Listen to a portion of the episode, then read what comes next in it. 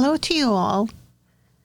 Here is Diva de Parto, and I am trying to uh, let you guys know that, that in um, 2022 I will have a session of uh, question and answers, uh, and that will be every other um, episode. And I will have a topic, and I will give the answers. Um, some are sent by friends, and others are what I was thinking about in general. Why do I want to do this?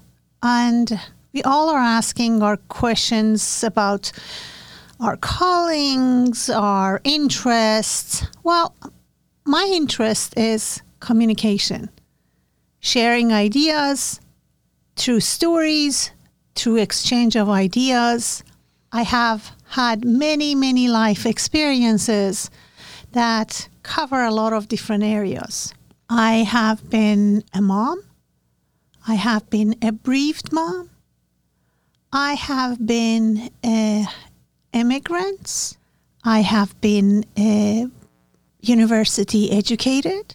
I have been experiencing living in a new country without having your families or any kind of extended uh, circles that support um, safety. I made a lot of friends. I created the cycle of new families, but yet there is a part of me that it's left behind. That's where I came from. I um, was born in Iran. I came around 1978, beginning of 1978. So I am a more Bostonian than a lot of Bostonian I know. I have um, experienced it so many different uh, situations, the wars in my um, country of origin, revolution, death of my parents, my father particular, um, and I wasn't even there. So I had to make myself steady and secure enough through time to not let anything that is externally destroy me completely. I have had illnesses while I didn't have insurance coverage. I have um, masters in public health and talking about access to health while I didn't have it myself. So I have been there, done that. And when people think, what else can you talk about? I can talk about life. And on that subject, I really, really want to talk about celebrating Christmas and celebrating actually anything you want. You need to people celebrate what they want and call it whatever it is. Well, Christmas started by um, actually this Christmas uh, celebrations started by Romans around 336. And then it became a Christian festival or celebration around uh, beginning of uh, 19, ninth, actually 9th century.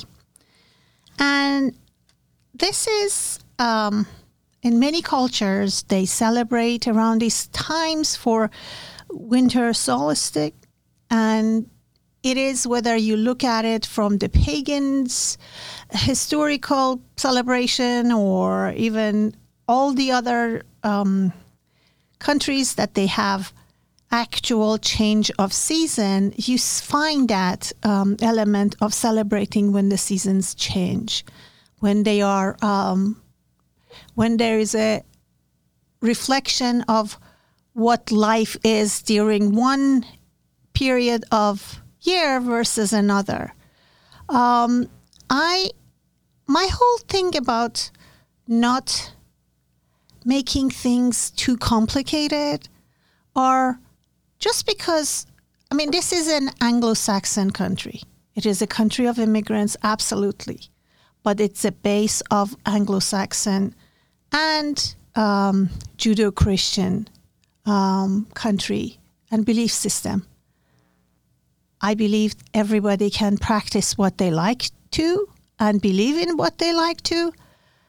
But at the same time, I don't want to call Christmas something else. Christmas is Christmas. I am not born as a Christian, but I don't mind to celebrate Christ- Christmas. I can celebrate anything with anybody because that's a part of humanity. That's a part of all of us, the different colors that we have. We bring different kind of uh, experiences. If I only celebrate what is mine or what I am used to, then I wouldn't know about other things, other ways of life. And I think there's nothing wrong with it. Just because you call things for what they are, that doesn't mean that you cannot celebrate your own. I celebrate the winter equinox. It's uh, in Persian culture, they call it Shab Yalda, which is uh, has a special tradition. You read poetries, you eat fruits and nuts, and it is a celebration. I really love to see Christmas decoration, Christmas trees, and I can enjoy that with my Christian friends. And yet, I feel included. And I really would like to know that being inclusive doesn't mean we have to exclude other people. Inclusive meaning everything is okay, everything can be celebrated. I don't want to call Christmas holidays. This celebration is Christmas. I want to call things for what they are. I don't want to downgrade them. I don't want to also decaffeinate them. I don't want to change them to what they are not. I believe that respecting others and their tradition it's very important. It's as important as our expectation of them respecting our tradition, our individual way of life. You can't have it both way. You can't expect other people respect you and accept your way and you not doing that for the other side. It just doesn't work. And when you are respectful, that means you allow people be. You allow people to do what they are used to. People change their mind or they don't. At the end, it really doesn't matter. We are who we are. All we can do is to become the better version of ourselves.